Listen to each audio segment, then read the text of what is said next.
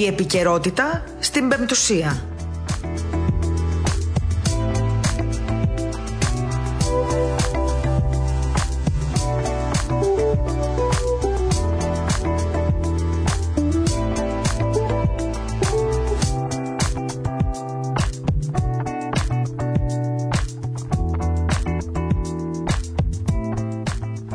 Καλησπέρα σας, αγαπητοί αγροατές. Παρασκευή σήμερα, 15 Ιανουαρίου, 14 ε, και 03 λεπτά, 2 και 3 λεπτά της ώρας, ε, μεσημέρι. Μεσημέρι Παρασκευής, τελευταία ημέρα της εβδομάδα. Εύχομαι να έρθει ένα ωραίο Σαββατοκύριακο. Α είναι και ψυχρό, δεν πειράζει. Α κάνει και κρύο, μα κάνει να χιονίσει και όλα, να βρέξει. Έτσι να νιώσουμε λίγο χειμώνα. Δεν τον νιώσαμε τον χειμώνα φέτος ακόμα. Και αφού είμαστε και πιο πολλοί έτσι στα σπίτια μας, θέλω να πιστεύω ακόμη λόγω της, ε, των μέτρων και της προσοχής που πρέπει να ε, επιδεικνύουμε όλοι και να τηρούμε τα μέτρα βεβαίως και βρισκόμαστε στα σπίτι. Οπότε ίσως και το ψυχρό κλίμα και η βροχή και το χιόνι να κάνει καλό. Γιατί όταν κάνεις συνήθως κρύο, είμαστε κλεισμένοι μέσα στα σπίτια.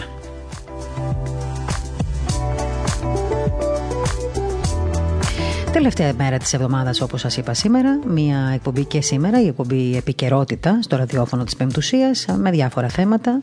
Στο μικρόφωνο η Μαρία Γιαχνάκη, στον ήχο Κώστας Ταλιαδόρος και στην επιμέλεια η Ελένη Ξανθάκη.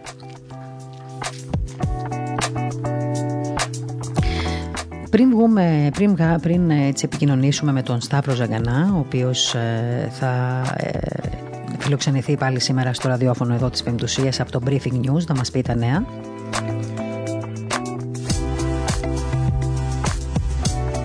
Θέλω να σας πω ποιοι είναι οι καλεσμένοι μας σήμερα για να ξέρετε τι θα περιμένετε.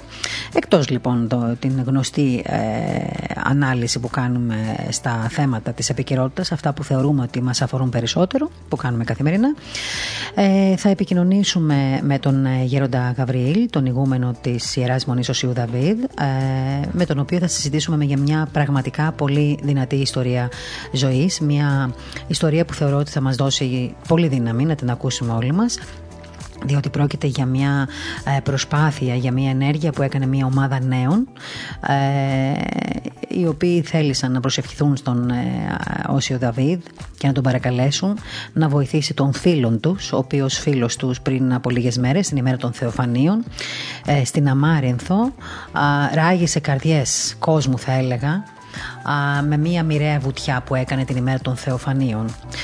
Για τον 24χρονο λοιπόν νεαρό, ο οποίος ε, φούτηξε στα νερά για να πιάσει το σταυρό όπως συνηθίζεται, αλλά χωρίς την παρουσία ε, κληρικού, ε, κληρικού χωρίς την παρουσία δηλαδή ιερέα, Είχε κάνει ένα τάμα και πήγε να πιάσει το σταυρό με τον πατέρα του για να προσευχηθεί για τον αδελφό του που αντιμετωπίζει προβλήματα υγείας. Ο αδελφός του, από ό,τι ξέρουμε, είναι καρκινοπαθής. Ο νεαρός, λοιπόν, 24χρονο, έπεσε στα νερά για να πιάσει το σταυρό και δυστυχώς ε, χτύπησε άσχημα, θα έλεγα.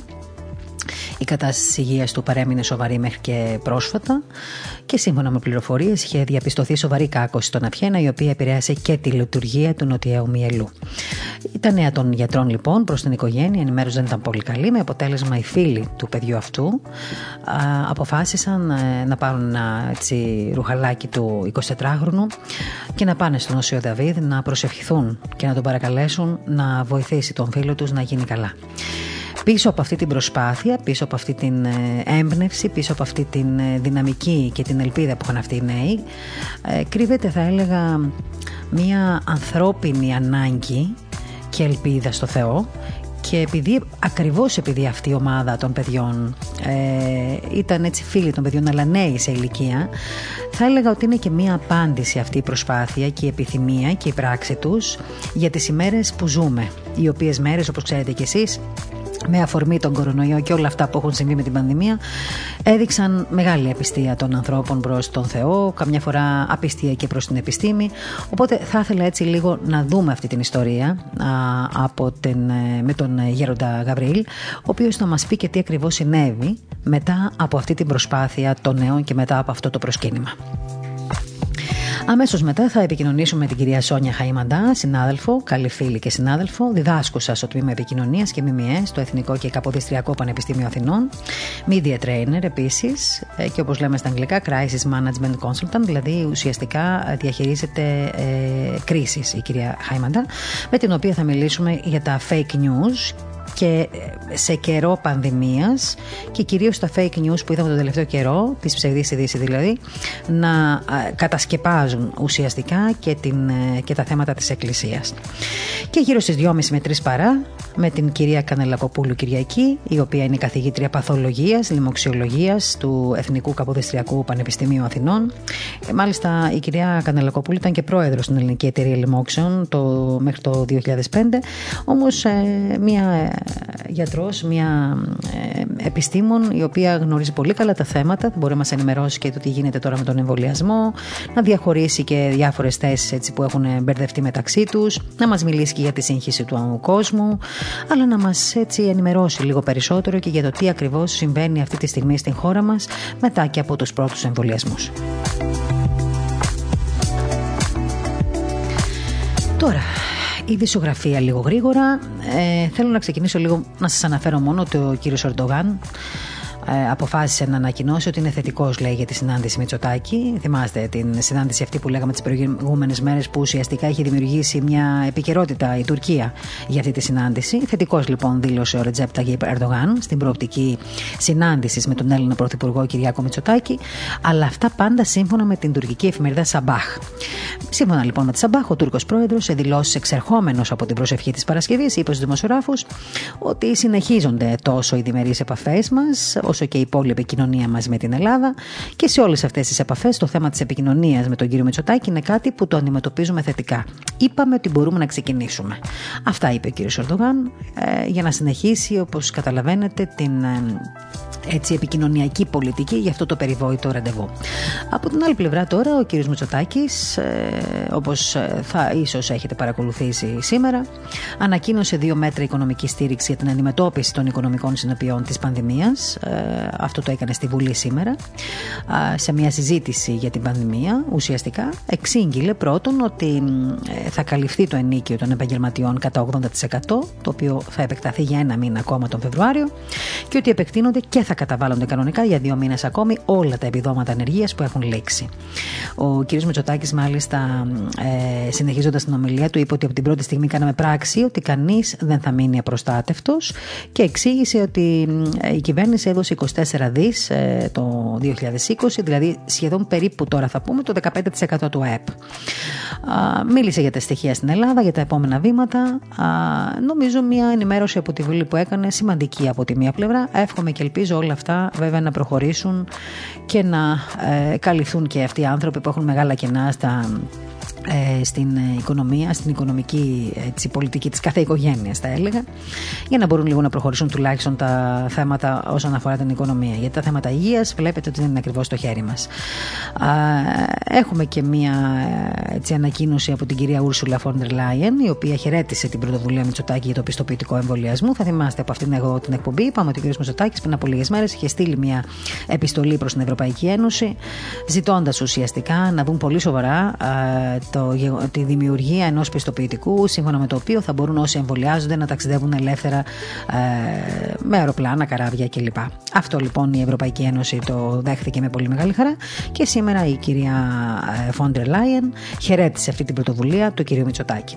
Λοιπόν, πάμε στον Σταύρο Ζαγανά και στο Briefing News για να δούμε λίγο και με το δικό του μάτι και τη δική του έτσι, πένα ποια είναι έτσι τα θέματα που θέλουμε λίγο να σχολιάσουμε σήμερα. Σταύρο, καλησπέρα. Καλησπέρα Μαρία. Λοιπόν, τι, ε, τι έχουμε σήμερα; Εντάξει, το βασικό σήμερα είναι η ομιλία του Πρωθυπουργού στη Βουλή που έδειξε ότι τα πράγματα πλέον βαίνουν αρκετά καλώς. Διότι για να ε, λέει ο Πρωθυπουργός ότι είναι η ώρα να ανοίξουμε έστω και σταδιακά την οικονομία, σημαίνει ότι τα νούμερα είναι απολύτως ικανοποιητικά. Αλλιώς δεν θα έβγαινε να δώσει τέτοια νότα αισιοδοξίας. Και έτσι είναι. Δηλαδή τα νούμερα έχουν πέσει πάρα πολύ σε σχέση με την ε, περίοδο του Νοεμβρίου και του Δεκεμβρίου, οπότε και επιβλήθηκε το, ε, η απαγόρευση, ο περιορισμός κυκλοφορίας. Ε, έχουμε φτάσει δηλαδή στα νούμερα, Μαρία, να το εξηγήσουμε στον κόσμο, που ήθελαν τότε για να ανοίξουν την οικονομία. Δηλαδή, έλεγαν όλοι οι λοιμοξιολόγοι αλλά και οι κυβερνώντες ότι με ένα νούμερο της τάξης των 500 κρουσμάτων περίπου την ημέρα ε, θα είμαστε σε θέση να ανοίξουμε την οικονομία. Και αυτό φαίνεται ότι γίνεται σιγά-σιγά. Ε, Βεβαίως, το άνοιγμα της οικονομίας ε, θα ε, θα φέρει και την αύξηση των προστήμων. Δηλαδή τα 300 ευρώ πλέον θα γίνουν 500 mm-hmm. ε, αν παραβαίνεις τα, τα, το, το, το, την, την τήρηση των μέτρων, δηλαδή το, τα μηνύματα, ο λόγος Εντάξει, το πρόστιμο τέλος πάντων θα είναι 500 ευρώ. Ναι, θα είναι 500 ευρώ και αυτό για να αποτρέψει αυτούς που έκαναν ε, τις παρασπονδίες που λέμε, τώρα που θα ανοίξει η οικονομία. Και δεν είναι μόνο το άνοιγμα του λιανεμπορίου από Δευτέρα, που όπως όλα δείχνουν σήμερα θα αποφασιστεί. Είναι σε εξέλιξη η σύσκεψη των δημοξιολόγων με τους ε, κυβερνώντες. Ε, δεν είναι μόνο λοιπόν το άνοιγμα του λιανεμπορίου. Σκέφτεται ε, ο Πρωθυπουργός μετά από εισηγήσεις, ανεπίσημες βεβαίως, σε τρεις εβδομάδες, δηλαδή τέλος Ιανουαρίου, να ανοίξει και η εστίαση. Ε, Ένας ε, κλάδος ο οποίος έχει ταλαιπωρηθεί αφάνταστα όλο αυτό το διάστημα, όμως μόνο με χρήση των εξωτερικών χώρων. Ε, είναι κάτι και αυτό. Δηλαδή, ναι, μεν, αλλά. Ναι, αλλά σήμερα, λοιπόν... σήμερα αποφασίζουν οι λοιμοξιολόγοι. Δηλαδή, ουσιαστικά σήμερα θα δοθεί το πράσινο φως για το άνοιγμα των καταστημάτων και θα, θα εξηγήσουν μάλλον και το πώς θα λειτουργήσουν όλοι αυτοί οι τρόποι ε, ε, προμη, προ, ε, ναι, που θα μπορούμε να προμηθευτούμε τέλος πάντων προϊόντα από, το, ε, προϊόντα από το λιανικό εμπόριο κλπ. Ε, επίσημα ναι. θα, θα, θα ανακοινωθεί, γιατί ανεπίσημα το ανακοίνωσε το πρωί ο κ. Γεωργιάδης ε, ο οποίος είπε ότι θα ανοίξει το λιανεμπόριο από Δευτέρα. Εντάξει, τώρα κοίταξε να δεις. Για να το κάνει αυτό, προφανώς η επιδημιολογική εικόνα της χώρας ε, φαίνεται πως δίνει. Λέω τώρα εγώ, δεν ξέρω. Φαίνεται πως δίνει αυτό ναι, το ναι. περιθώριο μιας τέτοιας κίνησης και σύμφωνα έτσι και με πληροφορίες που έχουμε κι εμείς, η πλειονότητα των ειδικών τάσεται υπέρ του σταδιακού ανοίγματος κομματιών που συνθέτουν το παζλ της αγοράς, αν και εκφράζουν ναι. πάντα κάποιες ανησυχίες. Ε, τώρα. Έχουμε δει και τις δηλώσεις των ειδικών τα τελευταία 24 ώρα ε, και βλέπουμε ότι όλα δείχνουν ότι η αγορά κινείται προς το άνοιγμα με αυτές τις μεθόδους ε, που ξέρουμε μέχρι τώρα. Δηλαδή που τα παραγγέλνουμε, πάμε, τα παίρνουμε, μας τα φέρνουν, ξέρω εγώ, ή μπαίνουμε μέσα στο μαγαζί με ραντεβού κλπ. κλπ. Τώρα όμως να περιμένουμε και τις αποφάσεις μετά τι συνεδρίε των λοιμοξιολόγων που νομίζω σήμερα το πρωί ξεκίνησαν οι συνεδριάσεις τους, ε, οι οποίοι ουσιαστικά μετά θα μεταφέρουν τις εισηγήσεις στην κυβέρνηση όπως πάντα γίνεται και εντός της ημέρας νομίζω θα προχωρήσουν και σε ανακοινώσεις για, για τα νέα μέτρα μέτρα. Δεν ξέρω αν έχεις κάποια άλλη πληροφόρηση μέχρι αυτή τη στιγμή, εσύ. Όχι, όχι. Απλά να πούμε ότι πλέον οι λοιμοξιολόγοι βλέπουν και το οικονομικό κομμάτι της υπόθεσης, όχι μόνο το ιατρικό. Δηλαδή βάζουν πλέον στη ζυγαριά. Εντάξει. Νομίζω όμως ότι οι λοιμοξιολόγοι πρέπει να βλέπουν το θέμα της υγείας. Αυτό πρέπει να βλέπουν. Το ε, οικονομικό πρέπει να το αφήσουν. Το οικονομικό πρέπει να το αφήσουν στα χέρια των ειδικών. Ε, εκείνοι πρέπει να ξέρουν ακριβώς και να εισηγούνται στον Πρωθυπουργό και στην κυβέρνηση ε, σε ό,τι αφορά την υγεία μας.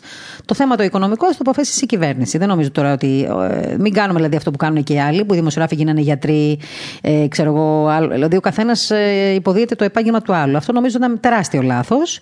Οπότε ελπίζω και οι λοιμοξιολόγοι να μην σκεφτούν εκείνοι ε, τι θα γίνει με την οικονομία. Εκείνοι πρέπει να σκεφτούν και να δώσουν σωστές απαντήσεις και εισηγήσεις να κάνουν σωστές στον Πρωθυπουργό για το τι πιστεύουν ότι πρέπει να γίνει από αύριο το πρωί. Αυτό.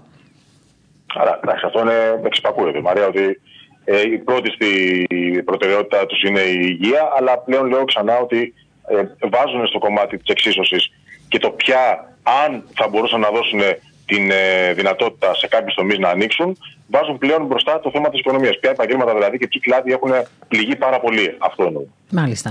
Υπάρχει κάτι άλλο από την ειδησιογραφία που θεωρείς ότι ε, θα ήθελες έτσι να μας το αναφέρεις, να μας το τονίσεις; Ε, αυτό που είπες για την Ursula von der Leyen και την, αυτό που είπε για τον το χαιρετισμό δηλαδή που απίθυνε σε αυτό που είπε ο κ.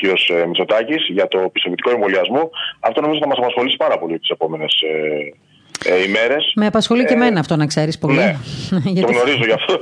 το γνωρίζω, το έχουμε συζητήσει ε, και έχεις απόλυτο δίκιο σε αυτό, διότι είναι και αυτό ένα ναι μεν αλλά. Έτσι. Καλά, θα ρωτήσω ε, και τη γνώμη της της κυρίας Καναλακοπούλου που την έχουμε καλεσμένη σήμερα μετά τις 2.30 να μας πει και εκείνη τη ναι. γνώμη της, τι ξέρει γι' αυτό, μιας και είναι και καθηγήτρια παθολογίας, λιμοξιολογία ναι.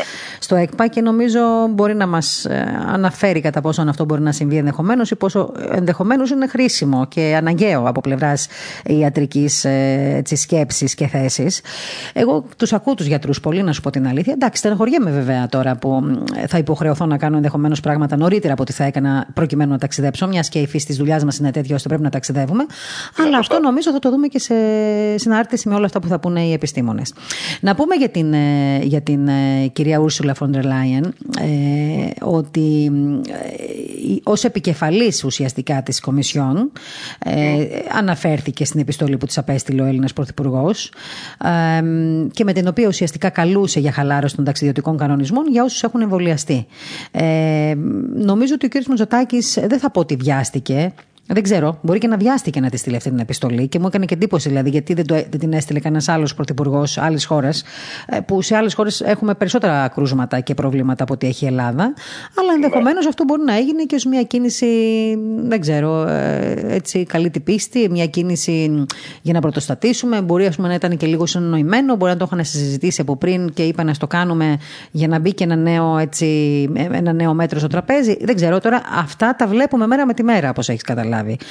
Εντάξει, το, το, το, το, θέμα Μαρία που πρέπει να συζητήσουμε, να συζητήσουμε, να βάλουμε στο τραπέζι είναι ότι σαφέστατα και ήταν πολύ γρήγορη αυτή η αντίδραση, όχι με την καλή έννοια, ε, η αντίδραση του Πρωθυπουργού και η επιστολή αυτή, γιατί δεν υπάρχουν εμβόλια. Ναι. Δεν υπάρχουν εμβόλια. Δεν υπάρχει κανένας αριθμός εμβολίων για να εμβολιαστεί ο κόσμο. Ναι, αλλά, ε, ναι, αλλά κοίτα, όταν, ναι, αλλά αυτή τη στιγμή νομίζω τι είναι σημαντικό. Από τη στιγμή που αποδεχόμαστε ότι πρέπει να γίνει το εμβόλιο και ότι το χρειαζόμαστε και ότι αυτή είναι η μόνη μας σωτηρία, τότε πρέπει να πούμε ότι είναι και σημαντικό να έχουμε ένα ιατρικό προαπαιτούμενο που θα αποδεικνύει ότι οι άνθρωποι έχουν εμβολιαστεί. Γιατί προφανώς κάποιες χώρες μπορεί να μην θέλουν να δεχθούν ανθρώπους οι οποίοι δεν έχουν εμβολιαστεί, για παράδειγμα. Ναι, Άρα ναι. θα πρέπει να υπάρχει ένα, έτσι, ένα προαπαιτούμενο. Θα το δούμε όμως τώρα τι θα γίνει. Πάντως φαίνεται ότι η κυρία Φοντερ Λάιεν υπερασπίστηκε επίσης από τη, ε, επίσης την από κοινού αγορά εμβολίων από την Ευρωπαϊκή Ένωση και μάλιστα Ναι. ε, απάντησε ουσιαστικά έτσι και σε κάποιες επικρίσεις ε, σε διάφορες χώρες όπως είναι η Γαλλία και η Γερμανία, όπου έχουν αυξηθεί τα παράπονα σχετικά με την ταχύτητα της Ευρωπαϊκής Ένωσης στη διάθεση νέας θεραπείας κατά του ιού. Τέλος πάντων, αυτά τα βλέπουμε. Τα βλέπουμε κάθε μέρα. Κάθε μέρα έχουμε νέες δηλώσεις, νέες αποκαλύψεις. Εγώ ελπίζω και εύχομαι και πραγματικά το εύχομαι αυτό η κάθε μέρα που περνάει να είναι καλύτερη για όλους μας και να έτσι, ελευθερωθούμε και από τον ιό και από αυτές τις δεσμεύσεις και τα μέτρα που μας έχουν έτσι λίγο εμ, θα έλεγα πληγώσει, περιορίσει, αλλάξει συνήθεια ζωής. Θα δούμε πώς θα πάει παρακάτω. Εντάξει, είναι και ένας χρόνος. Τώρα, όσον αφορά στο θέμα της ε, Γερμανίας, και αν θες να κλείσουμε με αυτό, Μαρία, ε, αν έχω δηλαδή λίγο χρόνο, Ναι. ε, για τα παράπονα που ε, έχουν, ε, ε, έχουν βγει προς τα έξω, έχουν, η, η, η αντιπολίτευση της Γερμανίας, τα κόμματα της αντιπολίτευσης, ε, α- ε, έκανε ένα δερμή κατηγορό εναντίον της ε, Μέρκελ. Ε, διότι, όπως είπαν, όπως λέγανε τα χαρακτηριστικά του, δεν είναι δυνατόν η, η χώρα που έχει, ε, στην οποία ανακαλύφθηκε το εμβόλιο για τον κορονοϊό να μην έχει κάνει μια διμερή συμφωνία για παραπάνω εμβόλια. Και είπε η ίδια ότι όχι, δεν υπάρχει τέτοια περίπτωση. Η διμερή συμφωνία έχει να κάνει με την εταιρεία και την Ευρωπαϊκή Ένωση. Α είναι εδώ η, η εταιρεία που το έχει βγάλει τα εμβόλια, εμείς δεν θα κάνουμε τίποτα παραπάνω από ό,τι έχουμε συμφωνήσει εξ αρχής. Ναι. Και δύο μέρες μετά, και δύο μέρες μετά ε, το συμβόλαιο που είχε η Ευρωπαϊκή Ένωση με την ε, Pfizer ε, ανανεώθηκε, δηλαδή αντί για 300 εκατομμύρια δόσεις, η Ευρωπαϊκή Ένωση θα πάρει πλέον 600 εκατομμύρια Μάλιστα. δόσεις. Λοιπόν, εντάξει, Σταύρο μου, πάντως να σου πω ότι σε έκτακτη τηλεδιάσκεψη ε, κάλεσε η Άγγελα Μέρκελ τους πρωθυπουργούς των, κρατηδίων, τους πρωθυπουργούς των κρατηδίων την ερχόμενη Τρίτη για να αποφασίσουν για αυτά τα νέα μέτρα ενισχυμένου, ε, ενισχυμένου εγκλισμού για την αντιμετώπιση της πανδημίας λόγω του κορονοϊού. Αυτό μάλιστα το ανακοίνωσε σήμερα το πρωί ο κυβερνητικός εκπρόσωπος Στέβεν Ζάιμπερτ. Και αυτή η τηλεδιάσκεψη πρέπει να πούμε και να σε ευχαριστήσουμε που ήσουν κοντά μας ότι είχε αρχικά προγραμματιστεί για τις 25 Γενάρη, αλλά επισπεύδεται τώρα λόγω της επιδεινούμενης κατάστασης στη χώρα. Αυτό τουλάχιστον μεταδίδουν τα γερμανικά ΜΜΕ ε, και ότι ουσιαστικά λένε ότι ανάμεσα στα μέτρα αυτά βρίσκονται τώρα και η επαναφορά συνοριακών ελέγχων. Η υποχρεωτική χρήση προστατευτικής μάσχας ε, στα καταστήματα, στα, μαζι- στα μαζικά μέσα μεταφοράς και η ενίσχυση της εργασίας από το σπίτι. Αυτοί δηλαδή μπαίνουν σε ένα σκληρό ε, μοτίβο πλέον ε, εγκλισμού από ό,τι βλέπω και περιοριστικών μέτρων. Λοιπόν, θα δούμε. Κάθε μέρα θα ακούμε και κάτι καινούριο. Ένα βήμα μπρος και δύο βήματα πίσω πάμε, μου φαίνεται. Λοιπόν, Σταύρο, σε ευχαριστώ πάρα πολύ. Καλό Σαββατοκύριακο να έχεις και θα τα ξαναπούμε τη Δευτέρα. Λοιπόν, ε, και τώρα θέλω να πάμε ε, στον ε, Γέροντα Γαβριήλ, στον ηγούμενο της Ιεράς Μονής Οσίου Δαβίδ. Ε, σας είπα στην αρχή ότι θα συζητήσουμε σήμερα λίγο μαζί του. Είχαμε μια έτσι, πολύ ωραία εικόνα από την πλευρά των φίλων του νεαρού, του 24χρονου νεαρού της Αμαρίνθου, ο οποίος πριν από λίγες μέρες, τη μέρα των Θεοφανίων, είχε προσπαθήσει να πιάσει το σταυρό, προσπαθώντας να, ε, ε, να κάνει το, το τάματο, όπως ο ίδιος ο νεαρός είχε πει, γιατί είχε ένα αδελφό καρκινοπαθή. Το παιδί λοιπόν είχε πέσει στα νερά για να πιάσει το σταυρό. Να τονίσω θυμίσω εδώ ότι την ημέρα των Θεοφανίων ο νεαρός έκανε αυτή την πράξη χωρίς να υπάρχει επίσημη τέλεση του αγιασμού των υδάτων από τον, από τον ιερέα. Ε, σύμφωνα λοιπόν με αυτές τις πληροφορίες, ο νεαρός πήγε να πιάσει το σταυρό. Δυστυχώς χτύπησε το παιδί, βρίσκεται στο νοσοκομείο. Ε, είναι από εκείνη την ημέρα σε, έτσι, σε καταστολή. Ε, θέλω να πω ότι υπήρξαν και κάποιες εικόνες ε, και βίντεο ντοκουμέντα που κατέγραφαν τη βουτιά του 24χρονου, οι οποίες συγκλώνησαν. Τώρα, ο λόγος, όπως σας είπα και την, στην αρχή, απλά θα το, θα το σημειώσω για άλλη μια φορά, είναι ότι αυτό που μας έκανε εντύπωση και μας συγκίνησε και ήθελα έτσι λίγο να το πούμε στην, στην αρχή της εκπομπής μας, είναι ότι σε μια εποχή που, σε μια, σε, στις ημέρες αυτές που είδατε η αθεία πόσο έχει χτυπήσει τις πόρτες όλων και τη σύγχυση υπάρχει ε, και με τα εμβόλια, με, τα, με, με τη θεία κοινωνία, είδατε πόσο κατηγορήθηκε η Εκκλησία. Και όμως μια ομάδα νέων, αυτό είναι εμένα που με συγκίνησε πολύ, ε, για να βοηθήσει, για να βοηθήσει με την πράξη της ε, τον ε, φίλο του, τον 24χρονο, ε, εναπόθεσε την ελπίδα της στο Θεό. Και έτσι λοιπόν ε, πήγε στο μοναστήρι του Οσίου Δαβίδ χτύπησε την πόρτα του μοναστηριού και παρακάλεσε, ζήτησε από τους πατέρες εκεί και από τους μοναχούς, από τον ηγούμενο να τους αφήσει να προσκυνήσουν ε, τον Όσιο Δαβίδ και να τον παρακαλέσουν και να γονατίσουν και να τον παρακαλέσουν να βοηθήσει τον 24χρονο. Αυτό ήταν πάρα πολύ συγκινητικό και γι' αυτό ακριβώς το λόγο ήθελα να μιλήσουμε για λίγο με τον ε, Γέροντα Γαβρίλ. Ε, γέροντα, ε, καλή χρονιά, ευλογημένη, την ευχή σας να έχουμε. Την ευχή της Παναγίας μας και των Αγίων μας. Αμήν. Ε, συζητήσαμε λίγο και το πρωί μαζί για αυτή την κίνηση που έκαναν αυτά τα νέα παιδιά και ήθελα λίγο σας παρακαλώ πολύ να μας πείτε κι εσείς πώς ήρθατε έτσι σε επαφή με αυτό το θέμα το οποίο έχει έτσι γίνει γνωστό αυτές τις μέρες σε μεγάλο βαθμό βεβαίως και λόγω της, του ατυχήματος αυτού που είχε ο 24χρονος. Ήρθαν λοιπόν τα παιδιά στο μοναστήρι σας, σωστά; Ναι, ναι. mm Ήρθανε το Σάββατο πρέπει να ήταν το περασμένο. Μας χτύπησαν διότι το μοναστήρι λόγω των μέτρων είναι κλειστό ε, είπαν ακριβώς τι θέλανε και μας συγκίνησε αυτό το πράγμα και τα δεχτήκαμε τα παιδιά. Ε, ξέρετε η ίδια η Εκκλησία, άκουσα προηγουμένως που είπατε μπορεί να κατηγορείται κλπ. Διδάσκει με την ίδια την πράξη, τη ζωή της. Και, και η Εκκλησία πέραν του σωτηριώδους έργου που επιτελεί για τη σωτηρία της φύσης των ανθρώπων μέσω των μυστηρίων της και αυτή την εποχή κυρίως διδάσκει πολύ την αλληλεγγύη. Αυτή την αλληλεγγύη την, την ζουν τα παιδιά μέσα στο χώρο της Εκκλησίας. Και αυτή την αλληλεγγύη προς τον πονεμένο φίλο τους επέδειξαν αυτή τους την πράξη. Ήρθαν λοιπόν, φέραν ένα μπλουζάκι, ένα φανελάκι του φίλου τους, του Γιάννη και με πίστη ότι ο Άγιος Δαβίδ και ο Άγιος Ιάκωβος μπορούν να βοηθήσουν σε αυτή τη δυσκολία το φίλο τους. Πραγματικά το σταυρώσω με την Αγία Κάρα, γονάτισαν και εκείνα όπως είπατε, προσευχήθηκαν και όπου οι δύο-τρεις συνηγμένοι ε, στο δικό μου όνομα εκεί είμαι και εγώ ο Θεός λέει. Έτσι λοιπόν τους δώσαμε και το λαδάκι, φύγανε αναπαυμένοι και με ελπίδα, πήγανε στο νοσοκομείο που νοσηλεύει το παιδί, τα δώσανε στη μητέρα και η μητέρα άλυψε με βλάβια το σώμα του παιδιού και άφησε και ένα πόδι για το φανελάκι επάνω του και συνέπεσε εντός εισαγωγικών τότε να βγει από το λίθαργο που ήταν λόγω της καταστολής το παιδί και να πέσει και ο πυρετός. Μάλιστα. Για όσους έχουν πίστη το θεωρούν θαύμα. Για άλλους μπορεί να θεωρηθεί σύμπτωση. Ε, βλέπουμε τη χάρη του Θεού ζωντανή ε, γέροντα σε αυτές τις περιπτώσεις και ειδικά όταν οι άνθρωποι έτσι ε, ε κοπιάζουν, πιστεύουν, ελπίζουν ε, στην βοήθεια και στο έλεος του Κυρίου. Και αυτό νομίζω ότι είναι καταρχήν το πρώτο θαύμα σε αυτή την περίπτωση. Το γεγονός ότι μια ομάδα νέων ε, θέλησε, ένιωσε την ανάγκη σε μια εποχή τέτοια δύσκολη που ζούμε να έρθει μέχρι εκεί και να παρακαλέσει τον Άγιο για τον φίλο τους. Και αυτό νομίζω ότι είναι κάτι πάρα πολύ αισιόδοξο για τις ημέρες που περνάμε, έτσι δεν είναι; Έτσι, έτσι, έτσι και ελπιδοφόρο. Κάνανε τώρα δύο ώρες να έρθουν και άλλες δύο ώρες να επιστρέψουν και έκανα μια ώρα που χασομέρισαν εδώ εντός εισαγωγικών. Πέντε ώρες αφιέρωσαν για το φίλο τους, ο οποίος σημειωτέων όπως είπαν είχε σκοπό μετά αυτήν την κατάδυση που έκανε ας πούμε για να πιάσει το Σταυρό να ερχόταν να προσκυνήσει εδώ στο μοναστήρι του Σουδαβίτ.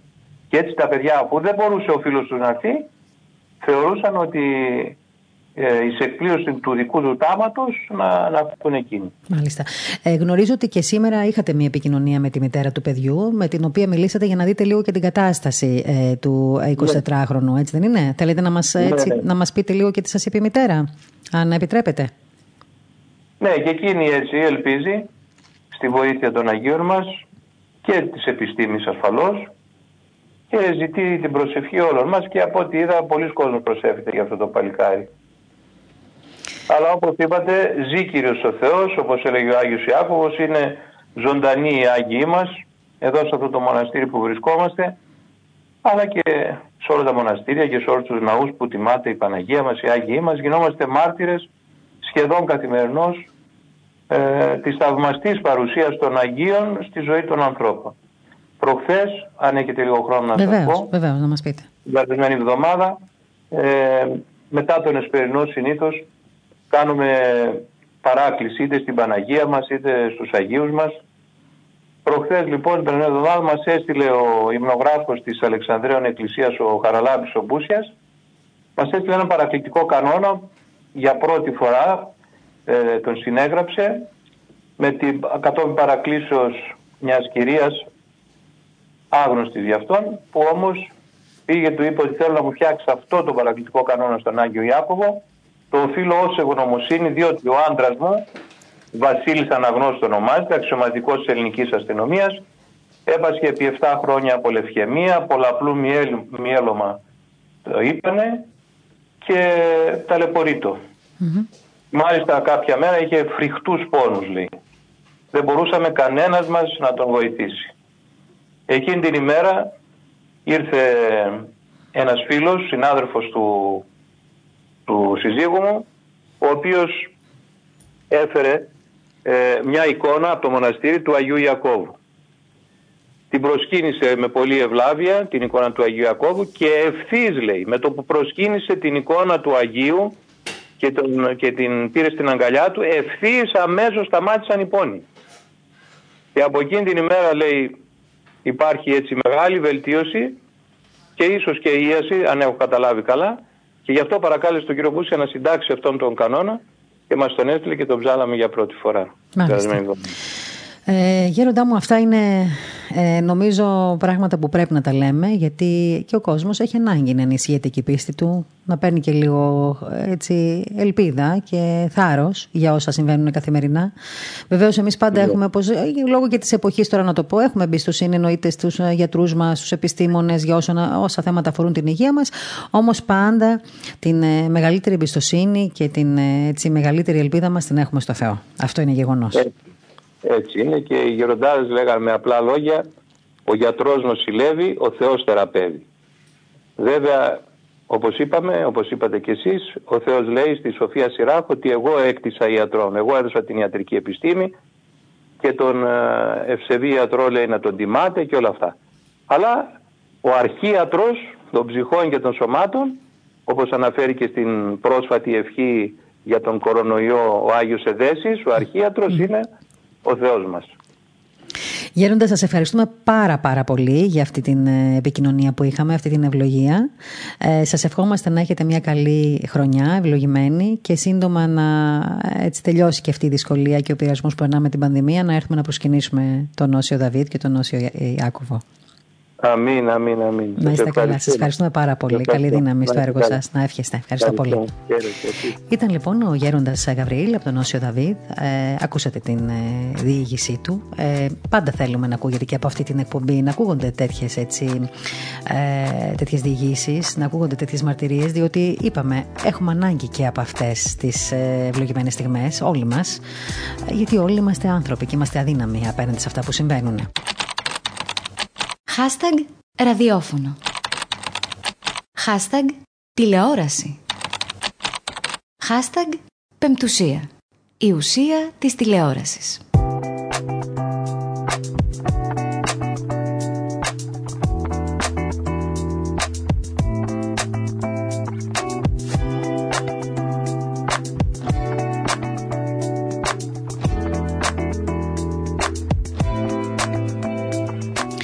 Όπως σας είπα λοιπόν από την αρχή της εκπομπής και χθες μάλιστα και σας το είχα ανακοινώσει και βλέπω ότι ε, ε, μου γράφετε με, ότι μεγάλο, με μεγάλο ενδιαφέρον θα ακούσετε τι θα πει η κυρία Κάνε Λακοπούλου και είναι λογικό βεβαίως, διότι πάντα μας ενδιαφέρουν οι, οι απόψεις των επιστημόνων, ειδικά αυτές τις μέρες και μάλιστα τέτοιων επιστημόνων που γνωρίζουν πάρα πολύ καλά να έτσι, προτείνουν και να συστήνουν και ψυχραιμία και λογική σε τέτοιες στιγμές.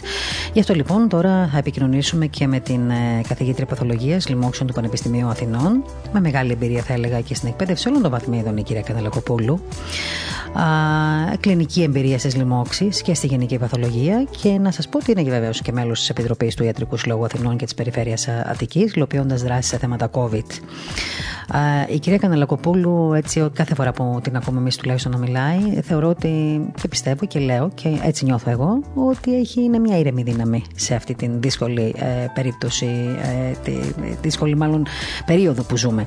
Ε, και αφού την καλησπέρισω, θέλω να πω ότι πέρσι, θυμάμαι τέτοια εποχή περίπου, ένα χρόνο δηλαδή πριν, όταν ξεκινούσε η, η πανδημία, ε, η πρώτη της έτσι θα έλεγα από τις πρώτες, τις πρώτες και όλες δηλώσεις για το θέμα αυτό είχε συστήσει ψυχραιμία σε όλους μας ε, για να μπορέσουμε να αντιμετωπίσουμε αυτή τη δυσκολία που ήρθε αμέσως μετά.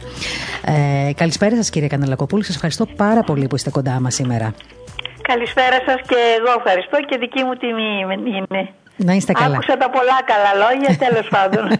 Κοιτάξτε να δείτε. Εμείς πάντα έτσι φιλοξενούμε στο ραδιόφωνο μας ανθρώπους που εκτιμούμε. Αν δεν σας εκτιμούσαμε, δεν θα σας φιλοξενούσαμε. Ευχαριστώ πάρα πολύ. Είστε πολύ ευγενεί. Λοιπόν, να είστε καλά. Σας ευχαριστώ πολύ. Καλή χρονιά να σας πω τώρα και επισήμως και ευλογημένη. Καλή δύναμη και στο έργο σας και υγεία στην οικογένειά σας. Ευχαριστώ πολύ. Ευχαριστώ πάρα πολύ. Κύριε Καναλακοπούλου, εγώ σας έχω παρακολουθήσει από πέρσι, να σας πω την αλήθεια, σε όλες σας και τις δηλώσεις και τις παρουσιάσεις, όσες είχα τη δυνατότητα βεβαίως. Και θυμάμαι ότι όχι μου είχε κάνει εντύπωση. Με έχει ηρεμήσει πάρα, πολύ το γεγονός ότι από τότε που ξεκίνησε η πανδημία, εσείς είχατε συστήσει ψυχραιμίας σε όλο τον κόσμο. Ε, είχατε μιλήσει για αυτόν τον ιό, ε, λέγοντας βεβαίως τι προβλήματα μπορεί να φέρει και ε, πώς πρέπει να σταθούμε απέναντι σε αυτή τη δυσκολία, πόσο έτσι πρέπει να, διατηρήσουμε, να τηρήσουμε τα μέτρα, πόσο εμπιστοσύνη να έχουμε στην επιστήμη.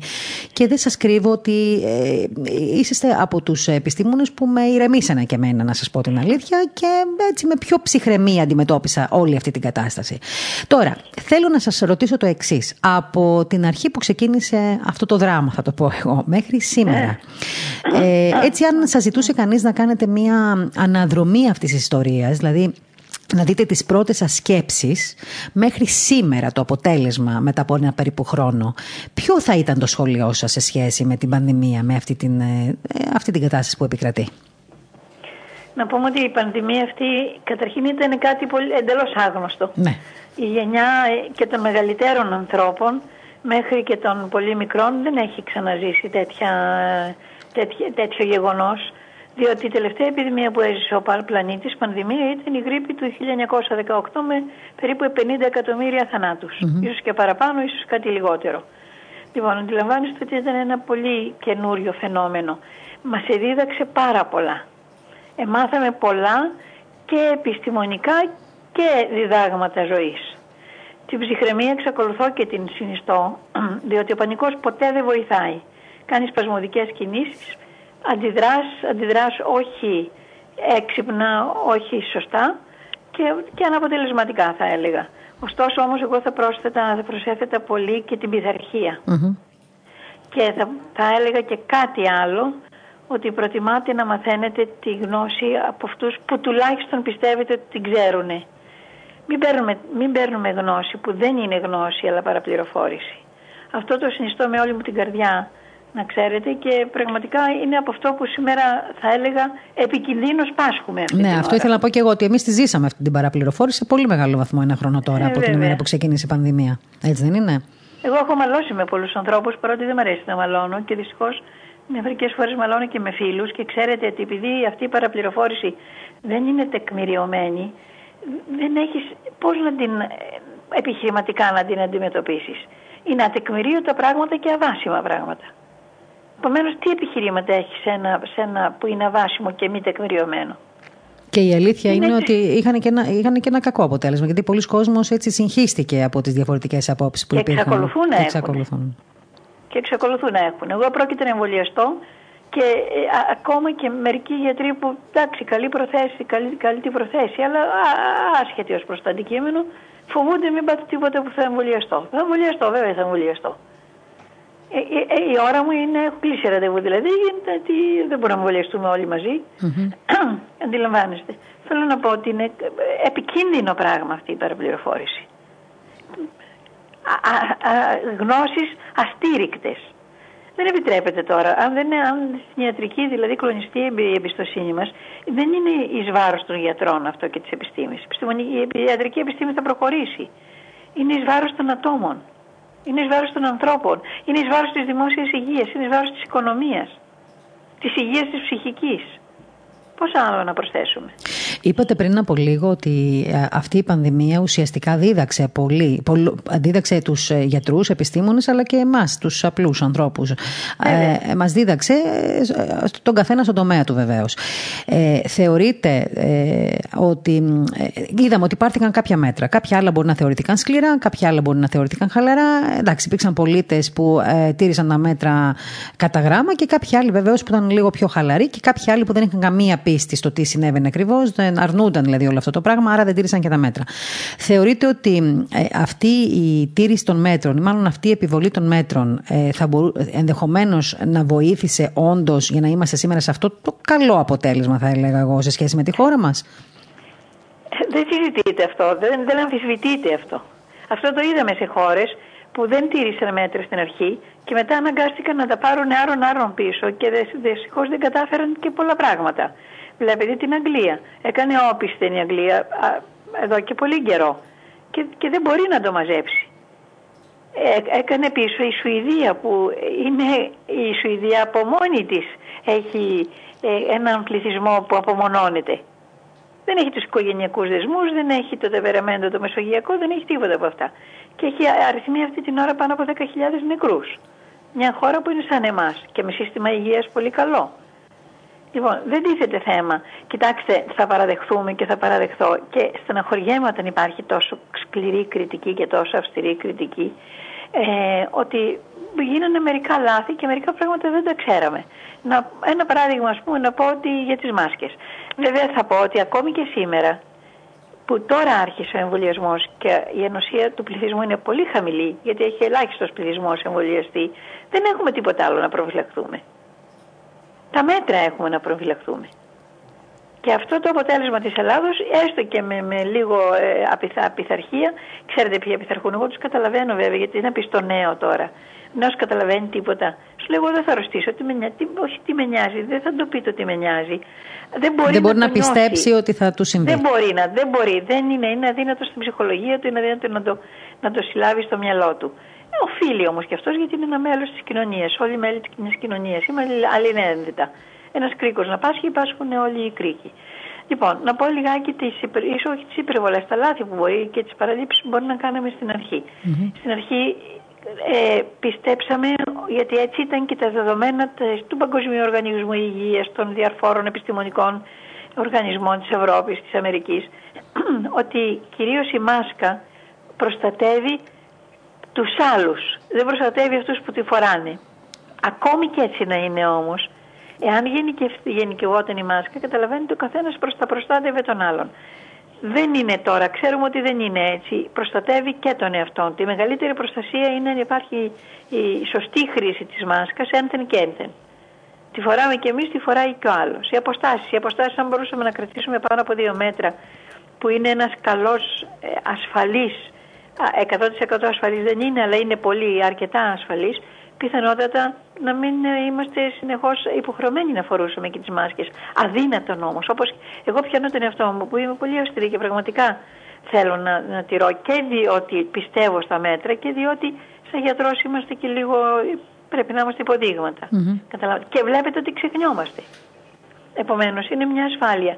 Και θα έλεγα ε, σε αυτό το σημείο. Λογικά να το σκεφτούμε, μη επιστημονικά. Η νόσος μεταδίδεται κατά κύριο λόγο με τα σταγονίδια. Μιλάω, βήχω, φτερνίζομαι, πετάγονται στα γονίδια. Εάν είμαι μολυσμένη, έρχονται στην ε, μύτη στο στόμα του άλλου, τα εισπνέει. Πιθανότατα λοιπόν θα μολυνθεί και ή θα αρρωστήσει ή δεν θα αρρωστήσει και θα το μεταδώσει σε μερικά άτομα ακόμα. Επομένως, μπλοκάρει η μάσκα την ε, μετάδοση αυτών των σταγονιδίων, τα σταγονίδια να φτάσουν στον απέναντι. Που έχουν αποδειχθεί και μάλιστα είναι και αρκετή ασφάλεια διότι μπορεί να προστατεύσει η μάσκα ώστε να μην περνάνε και πάρα πολύ μικρά σταγονίδια. Εδώ λένε και μέχρι 0,3 μικρά. Είναι, είναι, είναι πολύ ασφαλές αυτό θα έλεγα. Τα σταγονίδια είναι και λίγο μεγαλύτερα. Άρα απλό μέσο είναι. Είναι ασφαλές. Τι, τι παραφιλολογία έχει υπάρξει για τη μάσκα; Ε, Εμποδίζει το οξυγόνο, συσσωρεύει το διοξίδιο. Το διοξίδιο υπόψη ότι περνάει, εκπνέεται. Θα έλεγα πολύ πιο εύκολα από ότι εισπνέουμε το οξυγόνο γιατί είναι τέτοιο το αέριο που φεύγει γρήγορα. Επομένως, ούτε, ούτε το, το, το, το, το ούτε το οξυγόνο μας θα μειωθεί. Πάντως η, η αλήθεια είναι ότι υπάρχουν πολλά παράπονα από εργαζόμενους. Η αλήθεια είναι που φοράνε τη μάσκα αρκετές ώρες κατά τη διάρκεια της εργασίας τους. Εγώ σε, σε, στους χώρους των γραφείων. Ότι, ε, ε, λένε ότι πονάει το κεφάλι τους, πονάνε τα μάτια τους, ότι δεν μπορούν καλά να αναπνεύσουν. Υπάρχουν τέτοιες. Η αλήθεια είναι έτσι. Είναι ενοχλητική η ναι. μάσκα. Θα μπουν τα γυαλιά. Δεν είμαστε πλασμένοι να φοράμε μία μάσκα. Να, να αναπνέουμε τον ελεύθερο αέρα.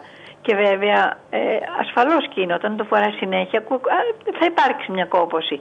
Τώρα ο πονοκέφαλος μπορεί να μην είναι και από τη μάσκα, γιατί μπορεί να είναι και από την ένταση. Είναι χιλιά... Τώρα ξέρετε πώς θα αξιολογήσει. Καμιά φορά μπορεί να είναι και ψυχοσωματικό. Ναι, δεν, δεν υπάρχει εμβολία. Mm. Ναι. Και πρέπει να αλλάζει η μάσκα. Άμα υγρανθεί, πρέπει να αλλάξει. Δεν μπορεί να φοράς μια μάσκα 8 ώρες, γιατί αυτή έχει, ακόμη και να μην μιλάς, άμα αρχίσει και πιάνει υγρασία, πρέπει να φύγει, να πεταχτεί. Αν είναι μια μάτι μου πρέπει να την βάλεις κάπου και να τοποθετεί, να φορέσεις μία άλλη. Μάλιστα. Λοιπόν, τη μάσκα θα πάρουμε απόφαση. Παρόν δεν βγαίνει. Μάλιστα.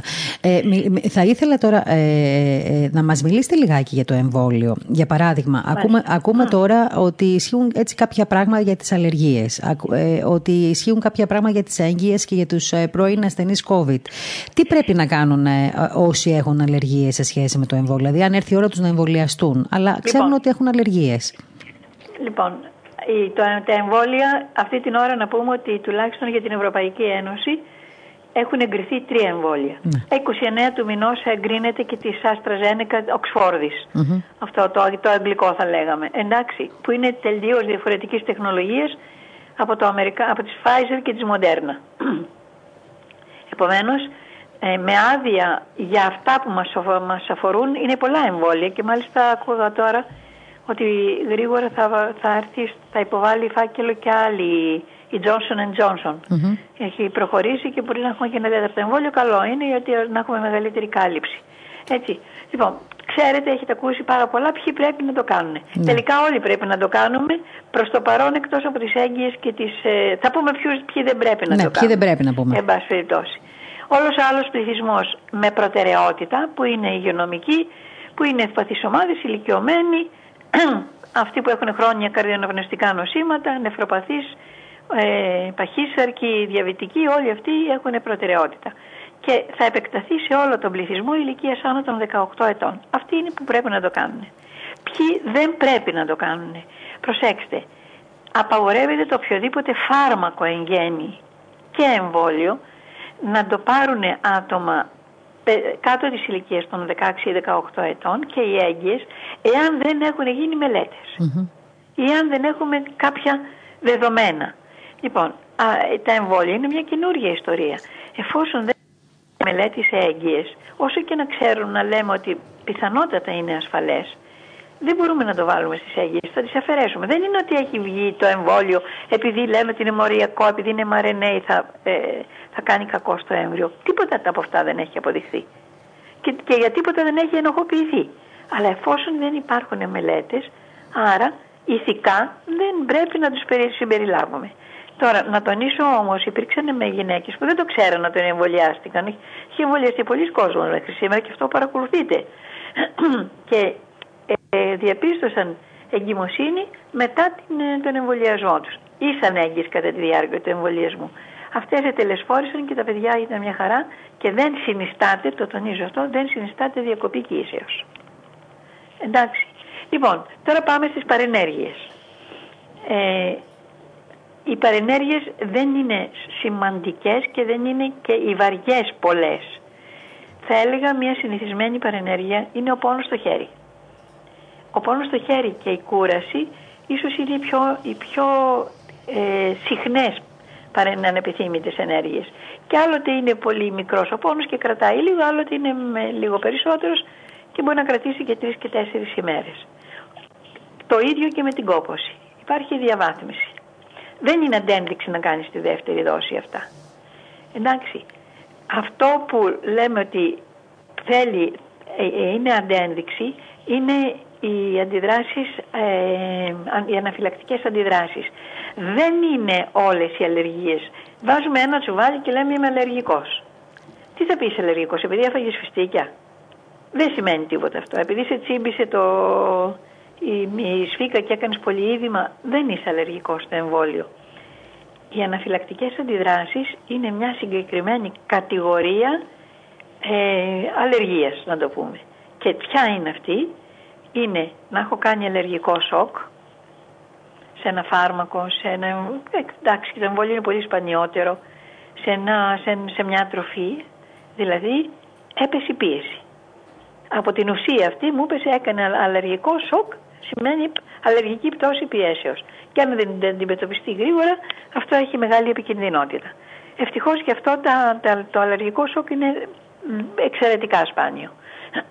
Άλλες αναφυλακτικές αντιδράσεις είναι να κάνω ήδη μελάριγκος ή να κάνω βροχικό άσθημα. Λέμε λοιπόν ότι άτομα τα οποία έχουν αλλεργία, σε σοβαρή αναφυλαξία δηλαδή, σε συστατικά του εμβολίου δεν πρέπει να το κάνουν. Για του λόγου του ασφαλές και ίσως αδικαιολόγητα επεκτείνουμε τις ομάδες αυτές, έτσι λένε οι οδηγίες, Εάν έχει, οπωσδήποτε αν έχει κάνει στην πρώτη δόση του εμβολίου αναφυλακτική αντίδραση, δεν κάνει τη δεύτερη, υπό την έννοια που το είπα. Όχι αν έχει κάνει λίγο εξάνθημα ή ήδη μας αν, έχει σοβαρέ, αν έχει σοβαρές αντιδράσεις, αναφυλακτικές ναι, αντιδράσεις. Ναι, ναι. Αυτές. Ούτε εξάνθημα ούτε τίποτα. Έτσι. Δεν θα κάνει τη δεύτερη δόση. Εάν έχει τέτοιες αντιδράσεις αναφυλακτικές και σε άλλο εμβόλιο, ξέρω εγώ έκανε τόσα εμβόλια, κυκλοφορούν, της γρήπης, δεν ξέρω τι, στι γρήπη είναι ακόμη πιο σπάνιες οι αλλεργικές αντιδράσεις, τους επεκτείνουμε και λέμε εντάξει, για το λόγο του ασφαλέ, επειδή υπάρχει και ένας φόβος πάντα, να ας μην κάνουν αυτοί το εμβόλιο. Δεν υπάρχει άλλη αντένδειξη γι' αυτό. Μάλιστα. Στην ουσία, ναι, αυτές είναι οι αντιδράσει. Τώρα, τώρα εσείς μας μιλάτε, και, ε, για να καταλάβω, μας μιλάτε για τις ε, αλλεργίες, για τις αναφυλάξεις, μάλλον που μπορούν να δημιουργήσουν κάποια συστατικά που ενδεχομένως υπάρχουν και στο εμβόλιο. Ε, να διευκρινίσω κάτι. Αν ένας άνθρωπος, γιατί υπάρχουν πολλοί τέτοιοι άνθρωποι, ε, τέτοιες περιπτώσεις, ας πούμε, είναι αλλεργικός στο τσίπημα της φίγκα. Υπάρχουν κάποιοι που, αν τους τσιμπήσει σφίγγα, πρίζονται, πρίζεται ακόμα και ο λάριγκά τους, δεν μπορούν να αναπνεύσουν και αν δεν προλάβουν εγκαίρως να πάνε στο νοσοκομείο, μπορούν να πεθάνουν. Αυτοί οι άνθρωποι θεωρούνται σοβαρά περιστατικά τα οποία πούμε, δεν μπορούν να κάνουν το εμβόλιο. Σας το λέω τώρα γιατί μου έχουν κάνει και ερώτηση. Κατάλαβα ναι. την ερώτηση. Ναι, ναι. Ιδίως το αλλεργικό σοκ και το ίδιο μελάρικο, που μπορεί να παθάνει ο άλλος από ασφυξία. Ναι. Είναι λίγο διφορούμενο το θέμα. Στην αρχή είπαν ναι, μετά είπαν όχι. Είναι λίγο διφορούμενα αυστηρά αναφυλακτικές αντιδράσεις. Όμως υπό την έννοια την είπαμε. Και πιθανότατα και αυτοί να είμαστε λίγο επιφυλακτικοί, θα έχουμε το, το νου μας. Δεν ναι. απαγορεύεται ρητός, mm-hmm. αλλά σε αυτούς ξέρετε υπάρχει στο, στον εμβολιασμό ακριβώς γιατί είναι ένα καινούριο εμβόλιο και φοβόμαστε τις αλλεργικές αντιδράσεις. Πάντα υπάρχει γιατρός με ε, στελεχωμένο το ιατρείο, με γιατρό ο οποίος έχει και τα φάρμακα τα κατάλληλα. Είναι αδρεναλίνη. Ναι. Ε, Που είναι σαν αντίδοτο όλοι, όλοι, όλοι, είναι, ναι, είναι αντίδοτο, ναι, ακριβώς. Όλοι ανταποκρίνονται. Καταλάβατε; Στην χορήγηση, στη γρήγορη χορήγηση, ακόμη και αυτή τη σοβαρή παρενέργεια να πάθεις, ανατάσσεται αυτή. Αλλά οπωσδήποτε θέλει προσοχή. Έτσι. Μάλιστα. Λοιπόν, ε, ναι, συγγνώμη, πέστε μας. Να, να, να, ξεφύγουμε λίγο από τη φοβία των παρενεργειών. Θα, θα, όμως ε, θα τονίσω μια αρχή που ισχύει στην ιατρική. Η ιατρική πράξη με μηδενικό κίνδυνο δεν υπάρχει. Εν τη αυτή περιπτώσει δεν έπρεπε να έχω πάρει κανένα άλλο εμβόλιο. Θα πάθουμε πνευμονία, αλλά φοβάμαι το φάρμακο γιατί μπορεί να μου κάνει κάποια παρενέργεια. Να πεθάνω λοιπόν από την πνευμονία, δεν πειράζει. Να μην πάρω τα φάρμακα για, το, για την καρδιά, για το ζάχαρο, γιατί φοβάμαι τις παρενέργειες και θα πεθάνω από την αρρώστια. Λοιπόν, δεν λέγεται λογική αυτό όπως καταλαβαίνετε. Οι παρενέργειες είναι σε σχέση με το όφελος που προκαλούν, θα έλεγα όχι απλώς λίγες, ελάχιστες. Μάλιστα. Οπότε εσείς ουσιαστικά συστήνετε να είμαστε λίγο έτσι ε, προσεκτικοί όσοι ενδεχομένως έχουν κάποια θέματα με αλλεργίες και από την άλλη πλευρά νομίζω θα είναι καλό ο καθένας από εμάς να έχει μια επικοινωνία με τον γιατρό του, τον προσωπικό που ξέρει και το ιστορικό βεβαίως του καθενός ε, και από ναι. εκεί και έπειτα να πράξει ο καθένας ε, όπως πρέπει να πράξει απέναντι στην ευθύνη που έχει στον ίδιο του τον εαυτό και τους γύρω, τους γύρω του. Αλήθεια είναι αυτό. Να προσέξει τον γιατρό του, μήπως καμιά φορά πέσει σε αυτό το αντιεμβολιαστικό κίνημα, το οποίο είναι άλλο, είναι άλλη ιστορία, άλλη πληγή του Φαραώ και αυτή. Νομίζω ότι πιο πολλοί έχουν στηριχθεί έτσι οι αρνητές, θα έλεγα, στο θέμα της τεχνολογίας του mRNA ε, στο, στα, στα λοιπόν. εμβόλια. Αυτό είναι κάτι το οποίο έχει επηρεάσει πάρα πολύ κόσμο, ε, νομίζω. Αυτές οι τεχνικές είναι μεν σύγχρονες, αλλά ξέρετε, όπως, όπως όλες οι επιστήμες και η ιατρική πάει μπροστά.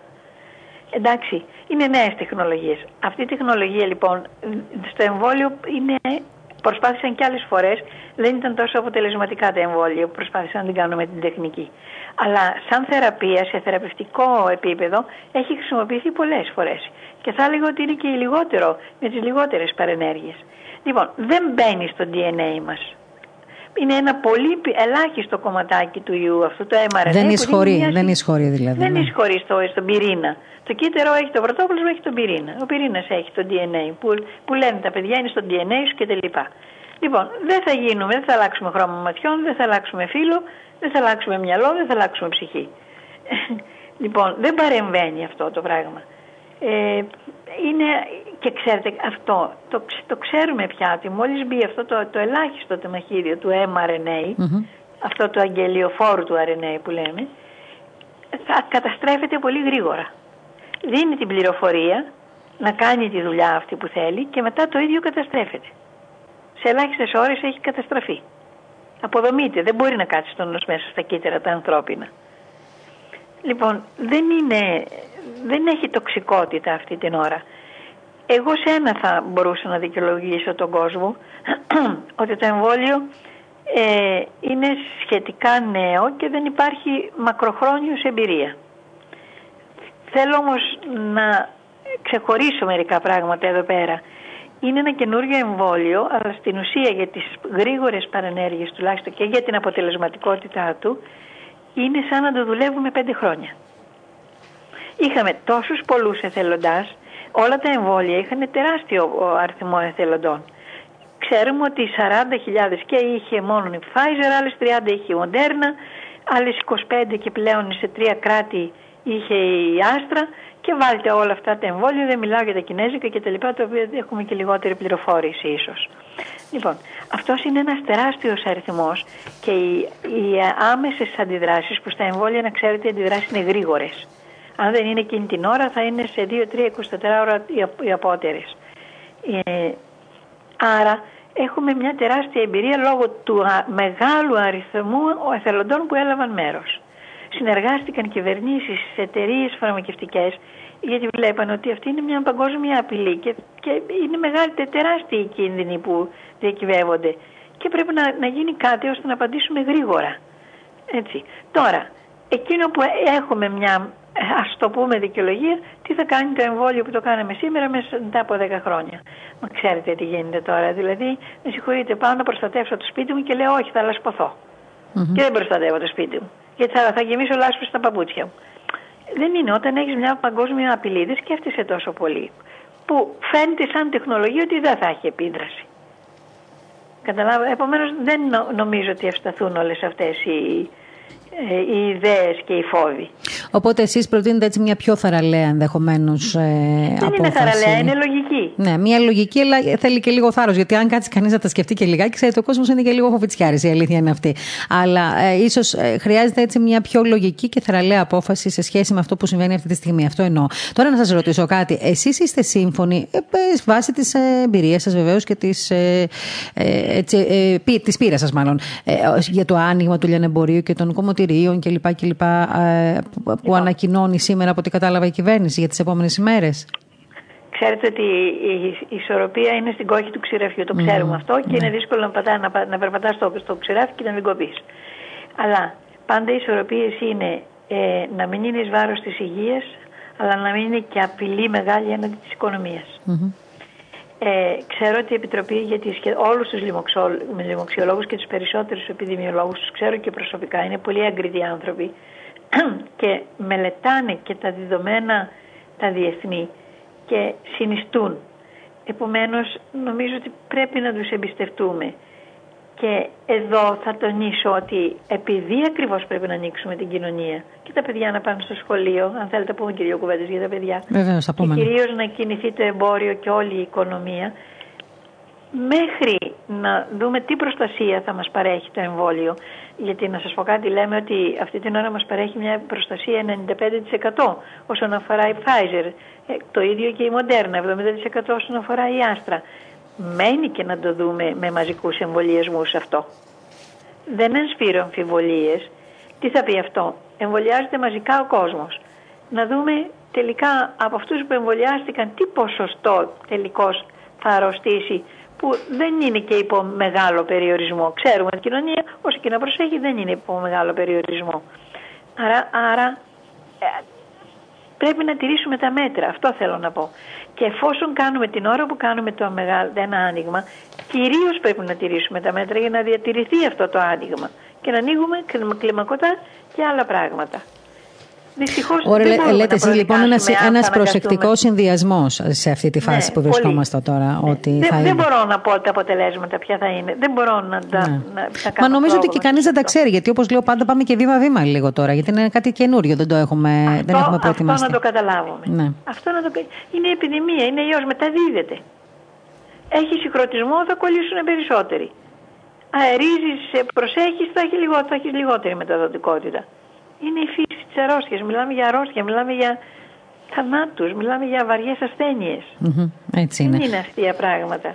Ε, ε, να μας πείτε λίγο τώρα και για τα παιδιά που είναι ένα μεγάλο κεφάλαιο για όλους μας διότι σε όλες τις οικογένειες υπάρχουν παιδιά. Λοιπόν, αυτό που θα λέγαμε εγώ παραδέχομαι ότι πέσαμε έξω γιατί βλέπετε ότι παίρνουμε γνώσεις από παρόμοιες καταστάσεις αλλά δεν είναι ίδιες. Mm-hmm. Ξέραμε ότι η γρήπη, στη γρήπη τα παιδιά και αρρωσταίνουν και μεταδίδουν.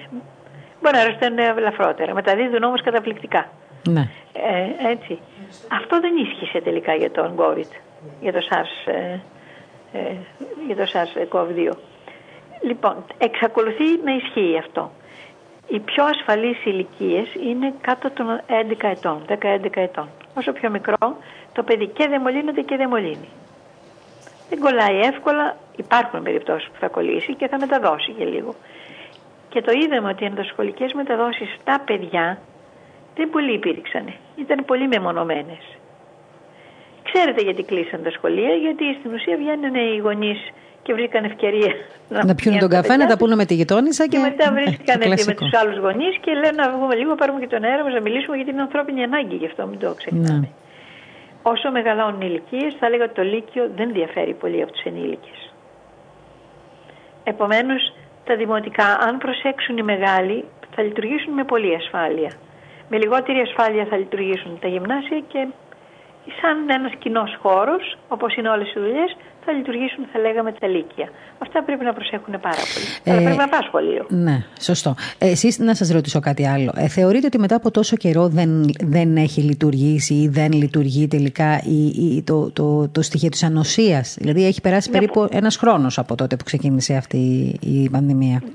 Τη συλλογική ανοσία ή άλλος πώς την ανοσία της αγέλης ούτε η Σοηδία την έχει Που πάνω σε αυτή στηρίχτηκε αρχικά. Που πάνω σε αυτή στηρίχτηκε. Δεν την κατάφερε γιατί δεν, πρέπει να μολυνθεί το 70% του πληθυσμού για να αποκτήσουμε ανοσία. Το διακινδυνεύει να πεθάνουν άνθρωποι αβοήθητοι για να αφήσει ελεύθερα τα πράγματα, να νοσήσει ή να μολυνθεί το 70% του πληθυσμού. Και πάλι θα πάρει χρόνο. Γιατί παλιότερα έπαιρνε ο χρόνος αυτός δύο χρόνια που τα αφήναμε. Μάλιστα. Και κακά τα ψέματα, οι πανδημίες, οι πανδημίες τελειώνουν συνήθως ή θα, θα πεθάνουν πολλοί άνθρωποι ή θα αρρωστήσουν πολλοί άνθρωποι ή θα υπάρξει εμβόλιο. Έτσι τελειώνουν οι πανδημίες. Πάντως φαίνεται σύμφωνα με τα τελευταία στοιχεία που έχουμε ότι έχουμε μια καλή εικόνα εντός εισαγωγικών τώρα αυτές τις έχουμε μέρες. Έχουμε μια καλή εικόνα και επειδή είμαστε γκρινιάρης λαός λίγο, ε, ξέρετε όταν μιλάει κανείς που συμπεριλαμβάνεται σε αυτό δεν πειράζει να πούμε και λίγο τα τροτά μας, βλέπουμε ότι είναι καλύτερη από την υπόλοιπη Ευρώπη. Δεν, δεν είμαστε σε όλα. Άμα θέλει ο Έλληνας, καταφέρνουν πάρα πολλά πράγματα. Και πολύ περισσότερα μπορούμε να καταφέρουμε. Όντως. Και έχουμε και μοναδικές περιοχές που δεν, είναι καν, δεν έχει αυτή την ώρα ενεργή κρούσματα. Όπως είναι στη βορειοδυτική Ελλάδα, όπως είναι μερικά νησιά. Αλλά βέβαια αυτό δεν το πάρουμε πάνω μας, γιατί αν πάω εγώ, μπορεί να είμαι μολυσμένη και δεν λάβω μέτρα και αρχίζω τις επαφές, σε, 24 ώρες το, το έχω πάει το φρούτο. Το ακριβώς, ακριβώς, ακριβώς. Ναι, δεν είναι σταθερά, είναι δυναμικά τα πράγματα αυτά. Γι' αυτό λέμε συνεχίσει η προσοχή, να μην, ε, Ναι, να μην, να μην πέφτει η προσοχή μας, βέβαια, να μην ξεφύγουμε. Να μην Ε, βέβαια, εντάξει, περάσαμε και δύσκολες στιγμές η αλήθεια είναι, γιατί είδατε κι εσείς ότι και, και οι γονείς, παππούδες, γιαγιάδες μείναν μόνοι τους. Υπήρξαν πολλοί άνθρωποι οι οποίοι δυστυχώς έκλεισαν τα μάτια τους στα νοσοκομεία μόνοι, χωρίς τους συγγενείς τους, λόγω των μέτρων βέβαια.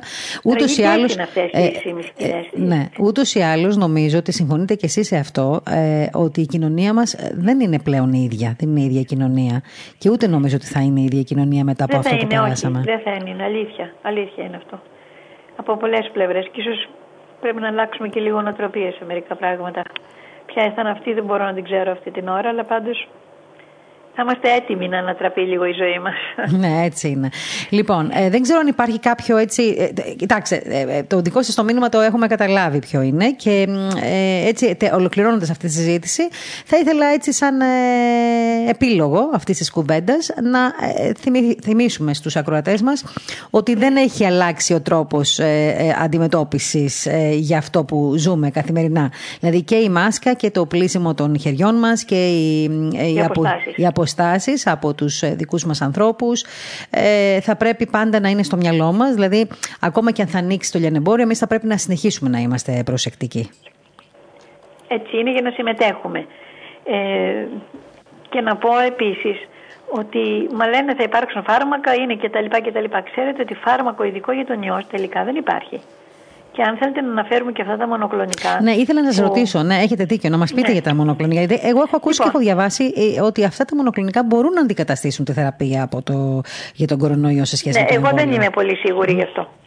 Δεν είναι, ε, καταρχήν δεν είναι ε, προφύλαξη, είναι όταν θα μολυνθείς. Είναι θεραπεία. Εντάξει.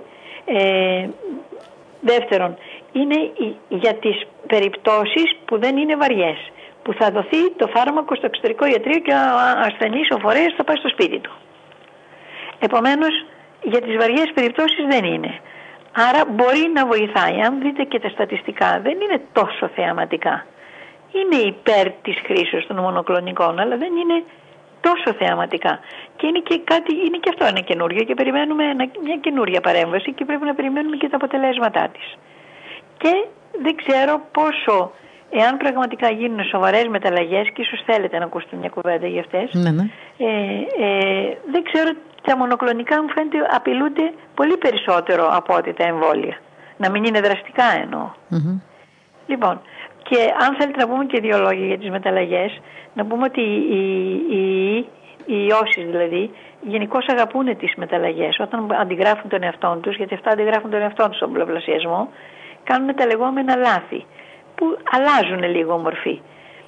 Ε, το, ίδιο, το ίδιο έχει γίνει και με τον κορονοϊό, με το SARS-CoV. Που, ναι, δέχτηκε μετάλλαξη. Ε, Πολλές έχει ναι, μεταλλαγές, ναι. είναι, δεν είναι αυτές που αναφέρονται. Δεν είναι σημαντικέ. Δεν μπορεί να αναφερθούν όλες. Είναι πάρα πολλές οι μεταλλαγές, αλλά δεν έχουν καμία σημασία πρακτική. Και επομένως δεν τις αναφέρουμε καν. Υπάρχουν όμως γύρω στις ε, καμιά 9-12 μεταλλαγές που μας νοιάζουν. Ούτε και αυτές είναι πολύ σοβαρές. Λίγες είναι οι μεταλλαγές που μπορούν να απειλήσουν λίγο τα θεραπευτικά μέσα τα οποία έχουμε σήμερα και κυρίως το εμβόλιο. Λοιπόν, επειδή τα εμβόλια, τα, αυτοί που φτιάχνουν τα εμβόλια το ξέρουν αυτό, προσπαθούν να προβλέψουν λίγο αυτές τις μεταλλαγές και να είναι ε, τέτοιο το εμβόλιο ώστε και να κάνεις σε ένα σημείο ο ιός μια αλλαγή και να ξεφύγει θα έλεγα, που να μην τον πιάνει το εμβόλιο, έχουμε και άλλες δύο-τρεις θέσεις στην πρωτεΐνη αυτή στον ιό, ώστε να καλύπτεται από το εμβόλιο και να είναι, εξακολουθεί να είναι δραστικό. Τα προγνωστικά μέχρι σήμερα για τα εμβόλια είναι ότι θα εξακολουθούν τα εμβόλια αυτά να είναι δραστικά. Αλλά περιμένουμε τώρα μέσα σε τις επόμενες λίγες ημέρες πρέπει να βγουν και τα σίγουρα αποτελέσματα των μελετών. Ε, τα πειραματικά λένε ότι δεν επηρεάζεται. Θα το δούμε λιγάκι και σε ανθρώπινο επίπεδο. Μάλιστα. Και τώρα να θυμίσουμε... Δηλαδή η πρόγνωση είναι ότι δεν θα επηρεαστεί και το εμβόλιο θα είναι δραστικό ε, αυτό που, θα, που κάνουμε τώρα μέχρι τώρα. Ε, Πάντως, μέχρι αυτή τη στιγμή, η, από ό,τι ξέρουμε τουλάχιστον και από ό,τι, ε, έτσι από ό,τι δημοσιεύεται, ότι η Ευρωπαϊκή Ρυθμιστική Αρχή έχει δώσει μέχρι στιγμής έγκριση για τα εμβόλια των Pfizer ε, BioNTech και Moderna και ότι βρίσκεται σε εξέλιξη τώρα η αξιολόγηση με ταχείε διαδικασίε του εμβολίου της AstraZeneca. Έχοντας βέβαια πάντα στο μυαλό μας και αυτό που είπατε πριν ε, για τη Johnson Johnson, η οποία ε, ξέρουμε ότι ήδη ε, έχει υποβάλει αίτηση, μάλλον θα υποβάλει αίτηση, αν δεν κάνω λάθος. Θα υποβάλει φάκελο στην, ναι. στον EMA, ναι, στην Ευρωπαϊκό ναι. Οργανισμό για την Έγκριση. Ναι, ναι, το ανακοίνωσε και η εκτελεστική διευθύντριά του σήμερα, η κυρία Μερκούκ.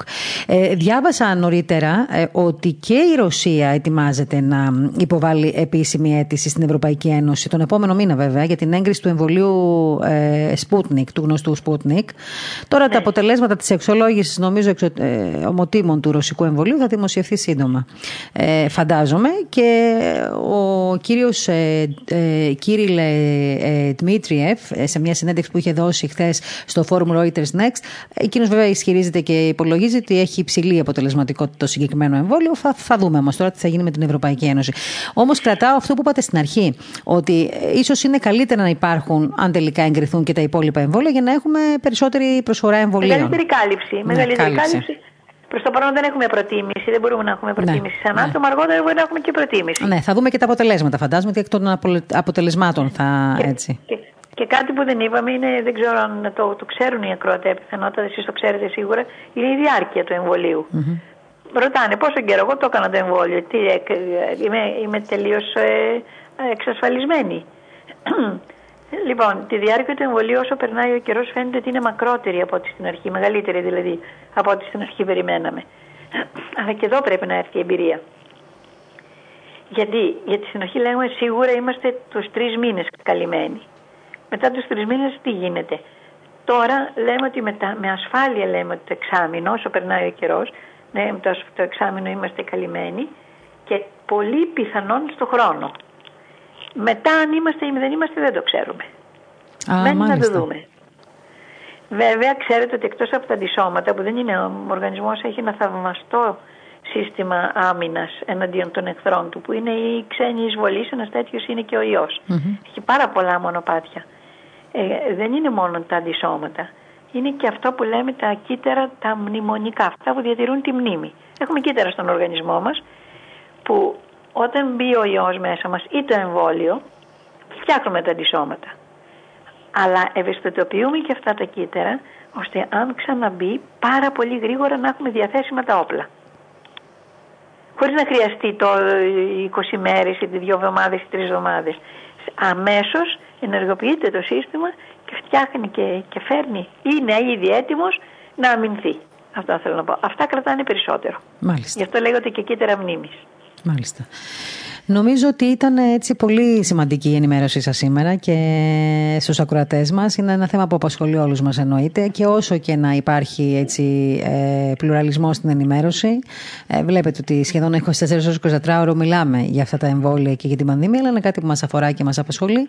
Θέλω να κρατήσω αυτό που είπατε από την αρχή, ότι η ψυχραιμία παίζει πολύ μεγάλο ρόλο και σε αυτά που λέμε και σε αυτά που ακούμε και για το πώς τα εκλαμβάνουμε. Ε, θέλω να σας ευχαριστήσω πάρα πολύ που μας αφιερώσατε αυτό το χρόνο σήμερα. Ε, και αν χρειαστεί, αν χρειαστεί για, το, για την ενημέρωση του κοινού μας να ξαναεπικοινωνήσουμε. Ε, μελλοντικά να σας ευχηθώ καλή δύναμη και εσά και στο έργο σας.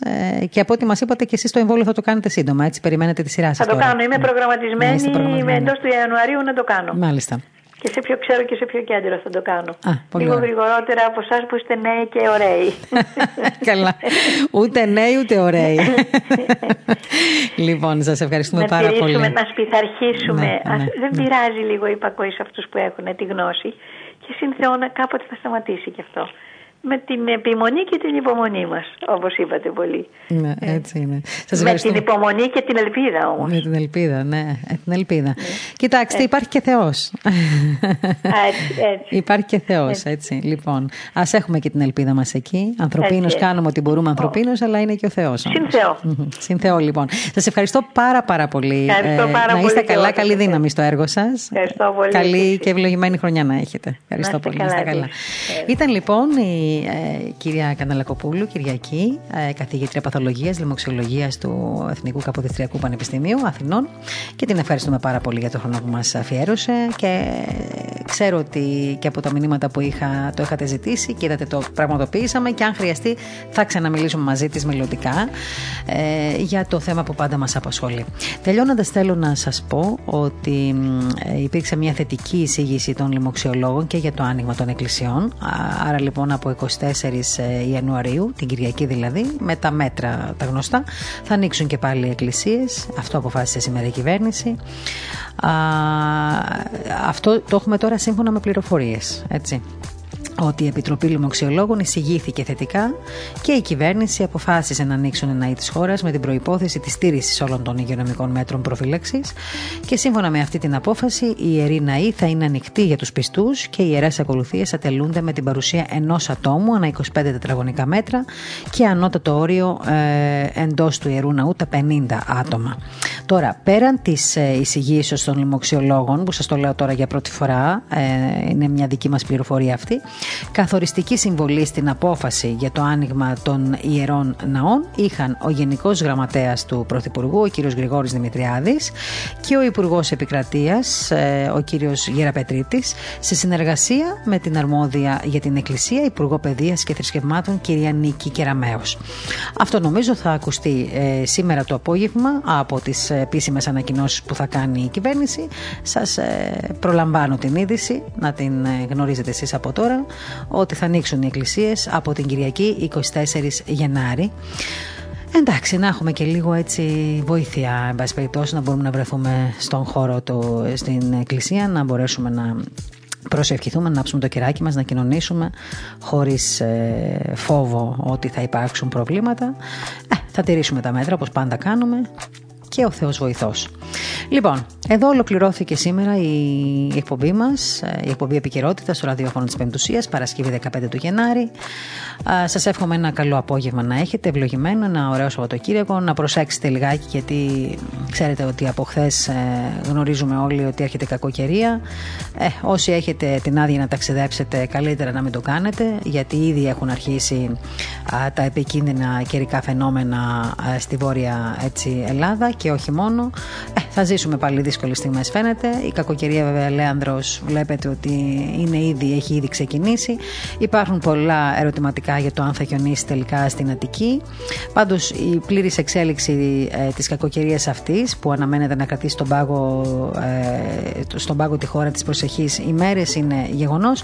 Και σύμφωνα με το Εθνικό Αστεροσκοπείο Αθηνών, που βλέπει πάντα τη θερμοκρασία να φτάνει έως και τους μείον 20 βαθμούς σε ορισμένες περιοχές της βόρειας χώρας, πλέον ξεκινάει η δεύτερη φάση των χιονοπτώσεων της κακοκαιρίας. Οι χιονοπτώσεις ξέρουμε ότι θα ξεκινήσουν από σήμερα το βράδυ, το βράδυ της Παρασκευής, στα ορεινά της κεντρικής και βόρειας πυρωτική χώρας και ως το πρωί του Σαββάτου θα επεκταθούν σε όλα τα ε, κεντρικά και βόρεια πυρωτικά στη βορειοανατολική Πελοπόννησο καθώς και ορεινά της υπόλοιπης χώρας. Αυτά είναι οι επίσημες πληροφορίες που έχουμε από το meteo.gr. Επιπλέον θα υπάρξουν βροχοπτώσεις. Γι' αυτό είπα να προσέξουμε λιγάκι. Ε, και θα έχουμε βέβαια και ανέμους και κύματα στο Αιγαίο. Ε, εντάξει, να προσευχηθούμε και για τους ανθρώπους που βρίσκονται στις θάλασσες και στους ουρανούς και πετούν. Υπάρχουν αεροπλάνα, καράβια που ταξιδεύουν να προσευχηθούμε για όλους αυτούς τους ανθρώπους να έχουν έτσι, δύναμη και να προστατεύονται.